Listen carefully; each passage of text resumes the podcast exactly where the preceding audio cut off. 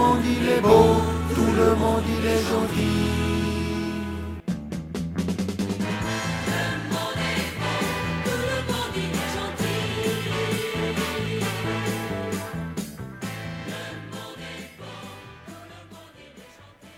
Bonjour tout le monde.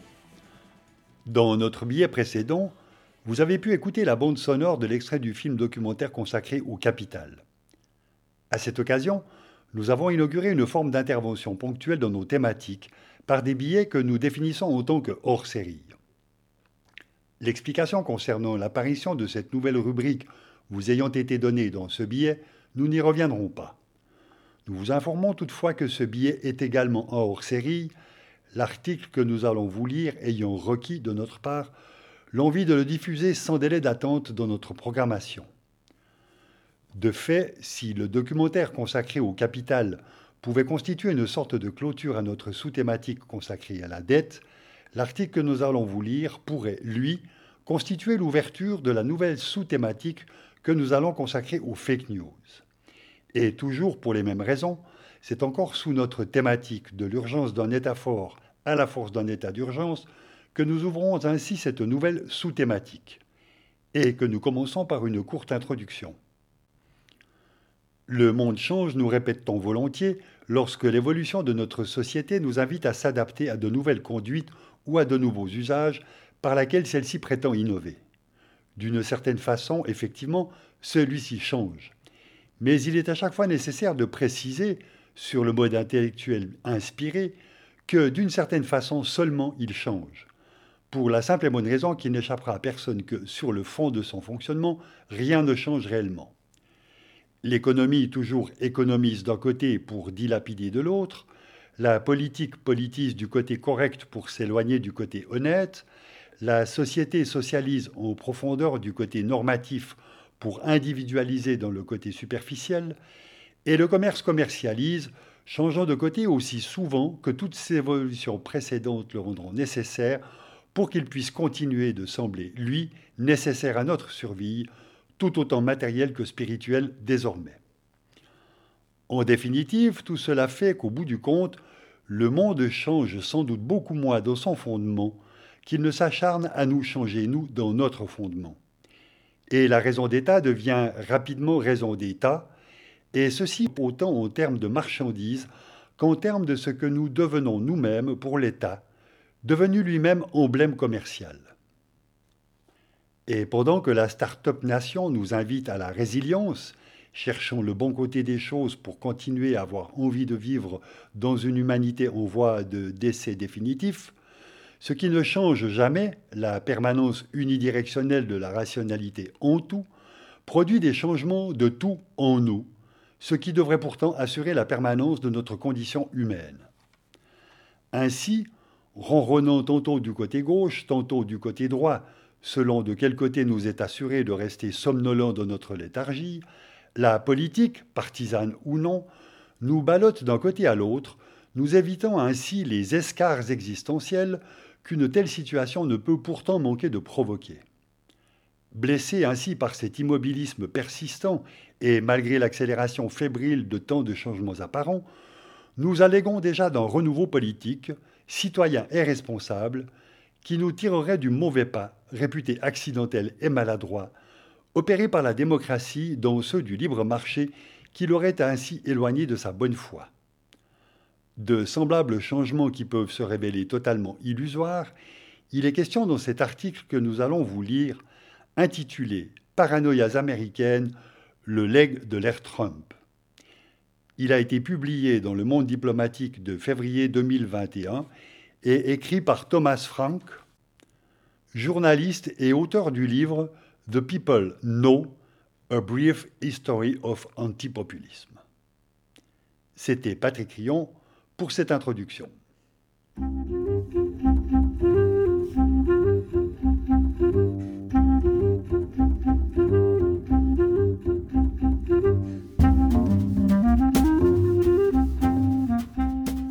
Nouveau président des États-Unis, Jeff Biden a d'emblée affirmé sa volonté de réconcilier un pays déchiré, tout en rompant spectaculairement avec l'héritage de son prédécesseur.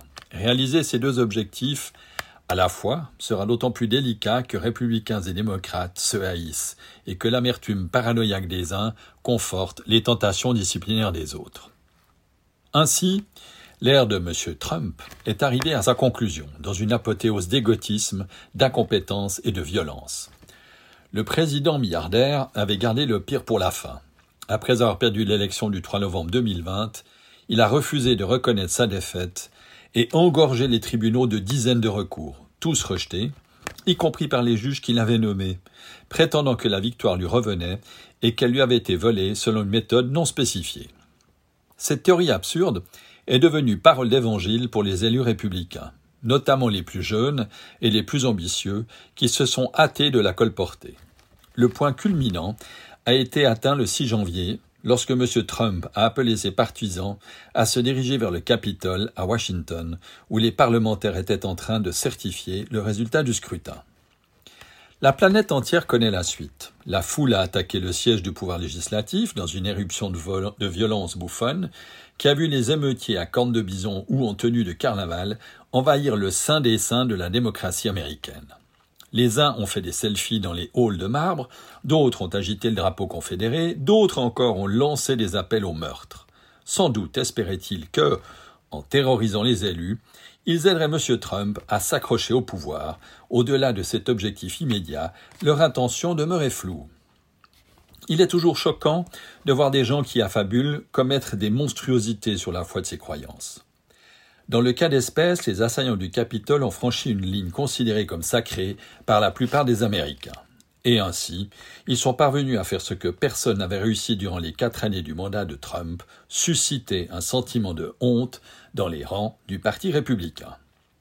Du jour au lendemain, les figures conservatrices les plus médiatisées sont passées d'un soutien franc et cordial aux foules chauffées à blanc par le président à une tentative désespérée de s'exonérer de l'attaque du Capitole, en l'imputant sans souci de vraisemblance aux antifascistes. Twitter a coupé le sifflet à son utilisateur le plus fameux. La Chambre des représentants l'a mis en accusation impeachment pour la seconde fois, un doublé inédit dans l'histoire de la présidence américaine. Toutefois, le contre-coup le plus rude est survenu lorsque les grandes banques du pays ont annoncé qu'elles cesseraient de financer le Parti républicain, dont l'objectif prioritaire a toujours été de mettre ces mêmes banques à l'abri des lois. Dès lors, un nouveau jour s'est peut-être levé sur l'Amérique. Depuis une décennie, nombre d'éminents spécialistes ont prédit l'effondrement imminent du conservatisme, de la Reagan et du grand Old Party, inexorablement balayés par l'évolution démographique, le triomphe du progressisme multiculturel et l'avènement d'une nouvelle génération d'Américains. Le naufrage du Trumpisme, dans un marécage de folie et de violence, serait-il en train d'accomplir cette prophétie ? Répondre à une telle question oblige à considérer à l'ère Trump dans son ensemble et à s'intéresser en particulier à cette catégorie d'électeurs qui, au cours des 20 ou 30 dernières années, ont progressivement quitté le camp républicain pour rejoindre l'électorat démocrate. Ces gens, je les connais bien. Ce sont des personnes de goût et de bonne éducation pour lesquelles la vie n'est qu'une suite de splendeur et d'agréments. Je pense, ici, aux habitants des banlieues blanches les plus fortunés. Dans les 100 comtés disposant des meilleures écoles du pays, M. Joseph Biden a recueilli 84% des voix. Dans les 100 comtés bénéficiant du revenu médian le plus haut, il a obtenu 57%. Il y a 30 ans, les républicains l'emportaient confortablement dans ces deux catégories. Comparer le poids économique de chaque territoire au vote de ses électeurs permet de mesurer le phénomène.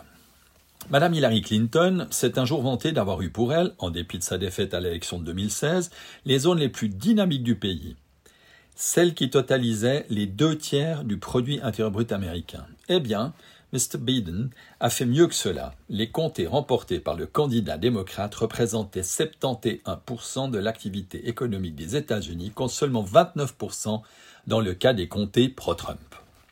J'ai grandi dans l'un des lieux prospères auxquels font référence ces études, Johnson County, dans la banlieue de Kansas City, un de ces quartiers périphériques cossus de la White Flight, fuite des Blancs, où les ménages blancs qui ont déserté les centres-villes se regroupent entre eux. Même si ma famille n'était pas spécialement aisée, notre environnement social, constitué d'avocats, de médecins et d'architectes dont les enfants fréquentaient les meilleures écoles publiques, était de loin le plus riche du Kansas. Les résidents travaillaient dans des complexes de bureaux étincelants, faisaient leurs courses dans des centres commerciaux immenses et somptueux, jouaient au golf sur des greens paradisiaques, dînaient dans des restaurants de classe mondiale et vivaient dans des imitations d'hôtels particuliers dont les terrains s'étendaient sur des kilomètres de prairies. Jeune, je prenais la voiture avec des amis, du punk rock à fond dans les enceintes, et nous descendions le boulevard à 6 voies de Johnson County en nous moquant bruyamment de toute cette prétention bourgeoise.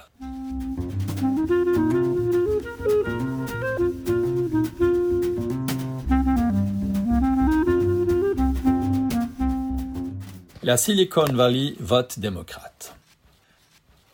Nous nous moquions de ces gens car ils étaient la classe dirigeante. Non seulement Johnson County était blanc et riche, mais c'était de surcroît l'un des endroits les plus viscéralement républicains d'Amérique. À l'époque, les conservateurs contrôlaient pour ainsi dire chaque poste important et remportaient presque toutes les élections. Il nous semblait qu'il en avait toujours été ainsi.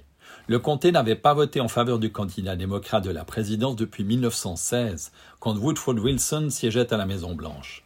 Ses électeurs avaient dédaigné Franklin, Roosevelt et Kennedy, mais adoré Goldwater, l'anticommuniste féroce qui avait mené les Républicains à une cinglante défaite en 1964. En novembre 2020, cependant, Johnson County a été l'un des 5 comtés du Kansas qui ont voté majoritairement pour le démocrate Biden. En le parcourant en voiture avec le scrutin, j'ai eu la surprise d'y voir d'innombrables panneaux BLM pour Black Lives Matter. Les vies des Noirs comptent, plantées dans les jardins soigneusement taillés des riverains. Sur un terrain situé en face de l'ancien domicile du président Dwight D. Eisenhower, se dressait un monument d'art horticole représentant une statue de la liberté, recouverte d'un filet sinistre et portant une pancarte « S'il vous plaît, sauvez-moi, sauvez la démocratie ». Pourtant, la commission sociale de cet électorat n'a pas changé d'un iota. Il est toujours massivement blanc, éperdument corporate et extrêmement aisé. Les enfants continuent d'aller dans des très bonnes écoles, les cours d'immobilier flambent plus que jamais, et les manoirs plantureux qui ressemblent à des pâtisseries luisantes sont toujours là. Johnson County continue de toiser condescendance les masses républicaines moins choyées par le sort qui peuple la région, à savoir, à ceci près que, désormais, il le fait depuis la gauche, du moins dans le sens où ce terme s'entend aux États-Unis.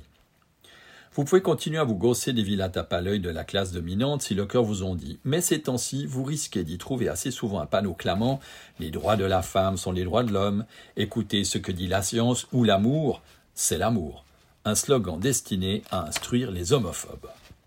Localement, l'un des duels politiques les plus serrés de novembre dernier opposait un démocrate de Johnson County, un républicain de l'ouest du Kansas, pour l'un des sièges de cet État au Sénat. Le candidat pro-Biden a dépensé pour sa campagne une somme 4 fois supérieure à celle de son rival pro-Trump. $28 millions contre 7 millions.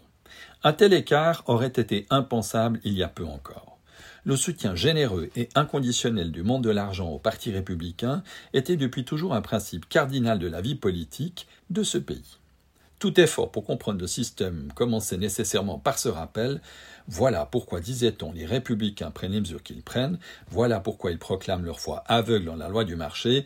Voilà pourquoi les dirigeants partent en retraite anticipée pour devenir lobbyistes. Et bien sûr, voilà pourquoi les républicains pulvérisent les démocrates en termes de financement électoraux. Eh bien, pas cette fois.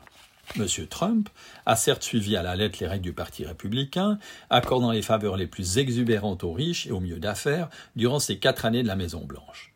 Comme il a encore baissé leur impôt, organisé l'impunité des pollueurs. Mais ça n'a pas suffi. M. Biden a consacré $1,6 milliard à sa campagne électorale, contre $1,1 milliard pour M. Trump. Le milliardaire vantard a donc été battu à plate couture sur son propre terrain. Wall Street et la Silicon Valley, au premier rang desquels les GAFAM au grand complet, Google, Apple, Facebook, Amazon, Microsoft, qui figurent parmi les principaux donateurs de Mr. Biden, ont largement rallié le Parti démocrate. Mr. Trump l'a certes emporté dans la vieille économie industrielle comme l'agroalimentaire, le charbon et le pétrole, mais tous les secteurs qui définissent la culture américaine étaient entrés en résistance contre lui. L'industrie du divertissement le détestait, la tech le détestait, le monde universitaire le détestait, le corps diplomatique l'exécrait également, tout comme l'appareil de la sécurité intérieure, les républicains étant responsables de la guerre en Irak et le monde de la presse, hormis celle de l'extrême droite. Même la Central Intelligence Agency, CIA, l'avait dans son collimateur, au point que, au cours des 4 dernières années, l'image de l'agence d'espionnage américaine s'est subitement inversée. À présent, à gauche, on est presque prié de verser une larme pour elle, au motif des calomnies et de l'animosité de M. Trump qui l'a accusé d'avoir exagéré l'ingérence de la Russie dans l'élection de 2016. Le Washington Post a illustré ce retournement dans un article sur l'histoire orale du mouvement d'opposition à M. Trump. Cette succession de témoignages est divisée en chapitres. Chacune donne la parole à des personnages importants qui racontent combien la conduite du président les a choqués et de quelle façon ils ont rejoint la résistance. Le quotidien ne nous épargne aucun détail de la réaction horrifiée de ces gens le lendemain de l'élection de 2016, ni de leur décision de participer à la marche des femmes de janvier 2017, ni du traumatisme que leur fit subir Mr. Trump lors de son discours Memorial Wall de la CIA, le monument qui rend hommage aux agents tombés en mission le 21 janvier 2017. Dans ce lieu vénéré, comme le qualifie le Washington Post, le président fit, comme de coutume, une intervention stupide et vaniteuse. Un discours plus que honteux pour Mme Tammy Duckworth, sénatrice démocrate de l'Illinois. Pete Buttigieg, ancien rival de Mr. Biden lors de la primaire, qui vient d'être nommé ministre des Transports, l'a vécu comme un moment vraiment sombre. S'offusquer de ce qu'un homme politique puisse manquer de respect à la CIA constitue assurément une innovation notable dans le camp progressiste. La portée historique de cette rupture est toutefois éclipsée par les propos d'un ancien directeur de la CIA, Michael Hayden, invité lui aussi à commenter le discours du Memorial Wall. Le renseignement, c'est la recherche de la vérité. L'objectif d'un agent de renseignement est toujours de s'approcher autant que possible de la vérité. C'est quelque chose, je crois, que nous avons en commun avec la presse. Il est exact que durant l'ère Trump, il est devenu de plus en plus difficile de distinguer la presse libérale de ce qu'on appelle à Washington la communauté du renseignement. M. Hayden est devenu lui-même en 2017 commentateur de Cable News Network, CNN, de même que M. James Clapper, directeur du renseignement national sous la présidence de Barack Obama. M. John Brennan, ancien directeur de la CIA, rejoint la National Broadcasting Company, NBC. D'innombrables ex-chefs de l'espionnage ont connu une reconversion similaire, spéculant à l'écran sur la désinformation trumpiste et sur le pouvoir occulte qu'aurait exercé M. Vladimir Poutine sur le président américain. Ce qui nous amène nécessairement au Russia Gate, ce cauchemar de l'ère Trump qui a occupé tant de place pendant tant d'années, labyrinthe sans fin dont personne ne souhaite garder en mémoire les détours les plus extravagants. À l'origine de ce scandale, la collusion, c'est-à-dire l'idée que Trump avait d'une manière ou d'une autre conspiré avec le gouvernement russe pour fausser l'élection de 2016. Ce qui revenait à dire qu'il n'était pas seulement un incapable ou un escroc, mais qu'il opérait comme agent d'une puissance étrangère hostile.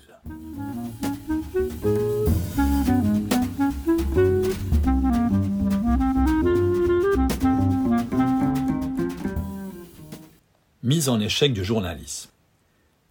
Des centaines d'accusations étayèrent le dossier. On laisse au futur historien le soin de préciser quel expert a grossi quel détail, de quelle manière les règles du journalisme ont été suspendues et comment l'information télévisuelle exploitait la peur de la Russie afin de gonfler son audience. Restons-en au point essentiel. Cette histoire fut le grand feuilleton médiatique des années Trump. Le thème dominant des titres de une est toujours traité à sens unique avec des révélations accablantes à l'appel. Étrangement, pourtant, les dites révélations n'ont jamais abouti. Nul n'a été poursuivi par le procureur Robert Mueller pour complicité aux conspirations avec le gouvernement russe. Et son rapport en conclut en mars 2019. En définitive, cette enquête n'a pas établi que les membres de la campagne Trump ont conspiré ou se sont coordonnés avec le gouvernement russe dans ses activités d'ingérence électorale. Autrement dit, le scandale politique le plus retentissant de l'ère Trump a enfanté un scandale journalistique. Dans leur zèle à faire tomber un président qu'ils méprisaient, les journalistes ont renoncé à toute apparence de mesure ou d'équité. Loin de camoufler leurs œillères, ils les ont revendiqués comme un progrès rendu nécessaire par les mensonges incessants de M. Trump. Ainsi que l'écrit Matt Taibbi, le Russia Gate est l'arme de destruction massive de la nouvelle génération.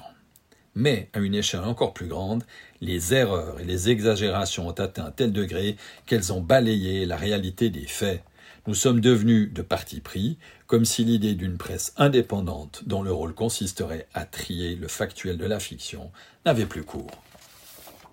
Mais ce scandale a eu peu de conséquences. Les commentateurs qui ont relayé de fausses informations sur le Russia Gate n'ont presque jamais été sanctionnés. Cette spectaculaire mise en échec du journalisme n'a nullement empêché ses protagonistes de se percevoir comme des super-héros engagés dans une lutte intrépide contre les forces de la désinformation à l'étranger et contre leurs complices à la Maison-Blanche. Ainsi que le rappelle la devise mélodramatique adoptée en 2017 par le Washington Post, « La démocratie meurt dans l'obscurité ».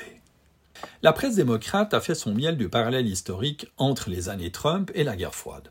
Cette autre période où les ténèbres russes menaçaient la démocratie et où l'information sérieuse livrait un combat essentiel contre la propagande étrangère.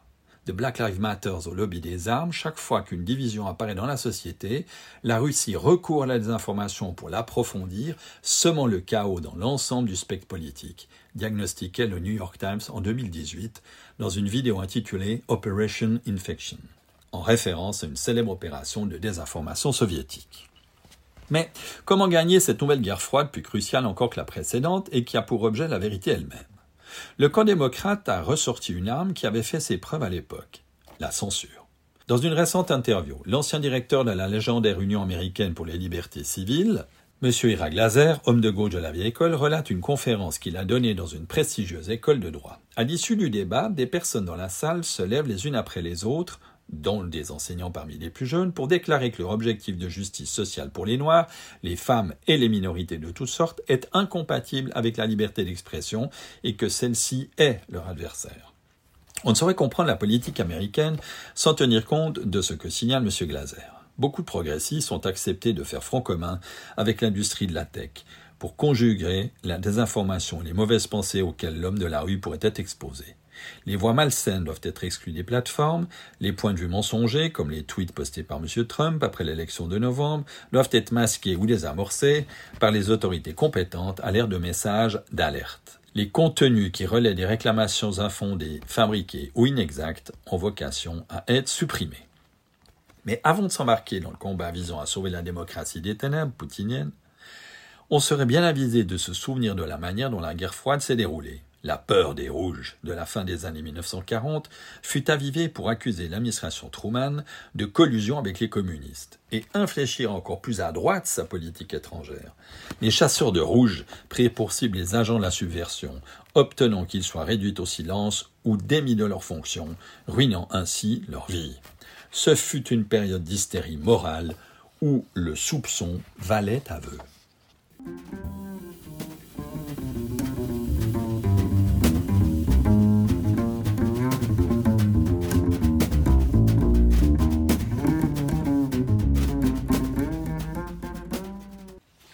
Guerre culturelle.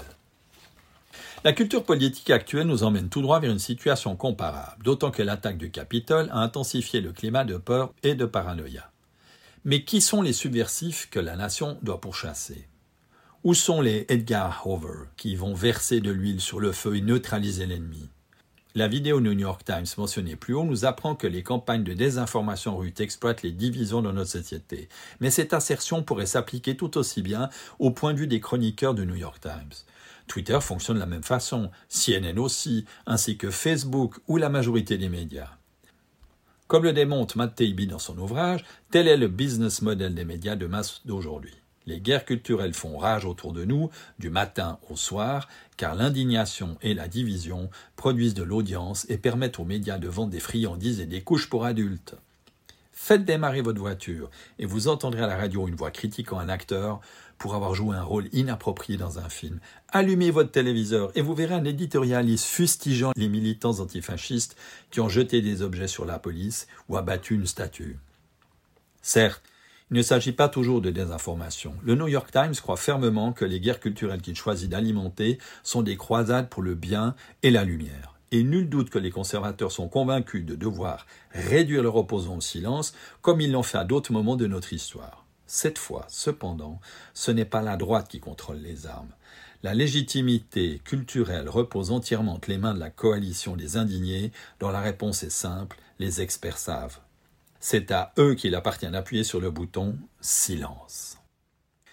La légitimité d'une guerre culturelle ne tient pas à la véracité de ses arguments, laquelle, il est vrai, n'est pas toujours aisée à déterminer. Elle dépend de la position de ses protagonistes au sein de leur communauté professionnelle. À l'inverse, ce qui définit une information tronquée, c'est le fait qu'elle soit émise par une personne ordinaire sans droit à la parole, un illuminé qui s'attaque aux experts sur Twitter et diffuse des théories conspirationnistes sur Reddit. Le problème de la désinformation illustrerait ainsi la crise plus générale de l'autorité des élites, particulièrement sensible depuis l'avènement de Mr. Trump. Comme le regrettait Jonathan Rauch de la Brookings Institution dans un article publié The Atlantic au cours de l'éprouvant été 2016, notre problème politique le plus pressant aujourd'hui tient au fait que le pays abandonne l'établissement et non l'inverse.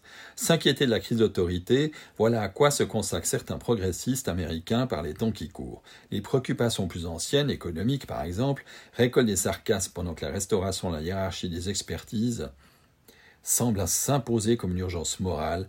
Respecter la science, enjoignent les panneaux et les autocollants visibles dans les quartiers démocrates. Respectez l'expertise, respectez la hiérarchie, restez à votre place. La politique étrangère, assure-t-il, doit appartenir à la communauté diplomatique. La politique de la Banque centrale doit être protégée contre l'influence néfaste des fermiers.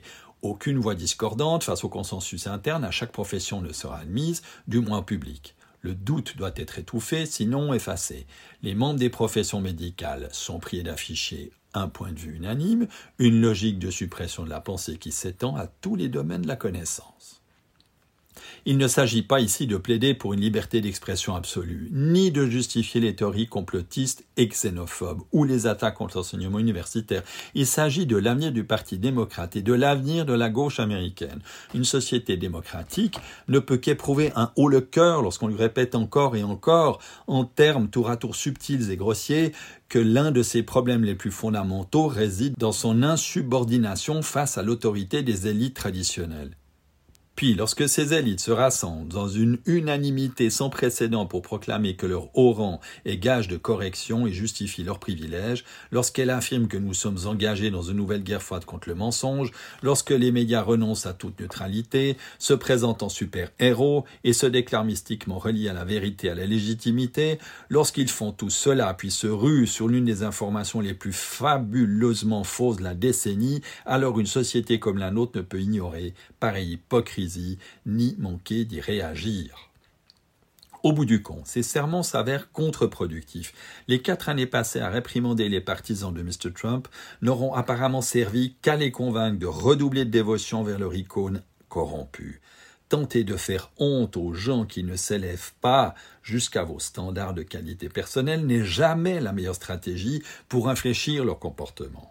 Pourtant, la gauche américaine est bien placée historiquement pour savoir que la politique de la remontrance donne des résultats médiocres. Durant la campagne de l'élection présidentielle de 1936, les classes dominantes, patrons de presse, économistes, avocats d'entreprise, s'unirent dans un réflexe de panique morale pour tenter d'éviter un second mandat de Roosevelt. Environ 85% des journaux du pays s'opposaient au président sortant et l'attaquèrent dans les termes les plus vifs, le qualifiant d'apprenti dictateur, de communiste ou de fasciste. On l'accusa de galvaniser les faux furieux, d'ignorer les experts autorisés et de servir de marionnette aux soviétiques. Cette campagne eut le succès que l'on sait. Roosevelt riposta contre les royalistes de l'économie et gagna l'élection haut la main. À rebours de Mr. Trump, Roosevelt était un populiste authentique et authentiquement populaire. Comme le notèrent divers commentateurs de l'époque, le front uni que la haute Amérique dressa contre lui lui accrut encore sa popularité.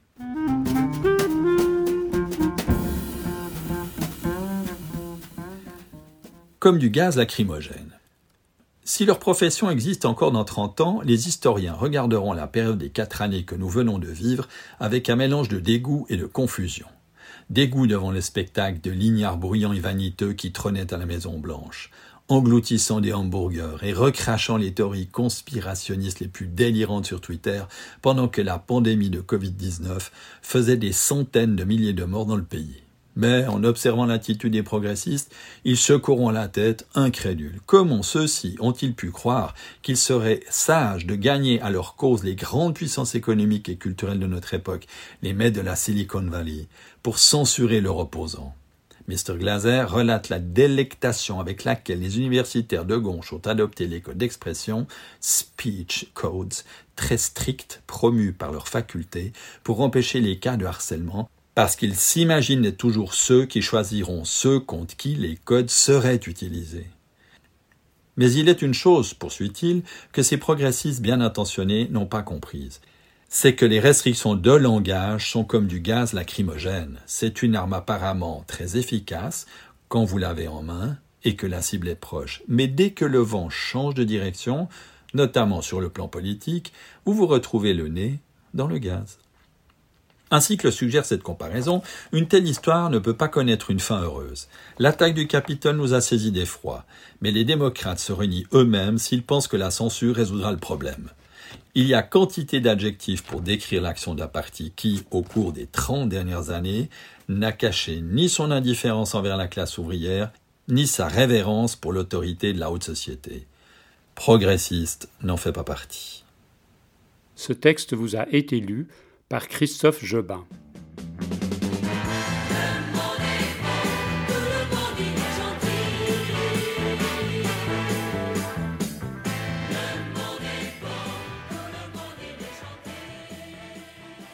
À la conception de l'émission, à sa réalisation et sa mise en onde, Patrick Rion, Jean-Luc Rochat, Fabio Cattaneo. Éditeur responsable, Patrick Rion. En partenariat avec les radios locales lausannoises Radio Django et Luz Antenna, qui permettent la diffusion des émissions de Le Monde est beau.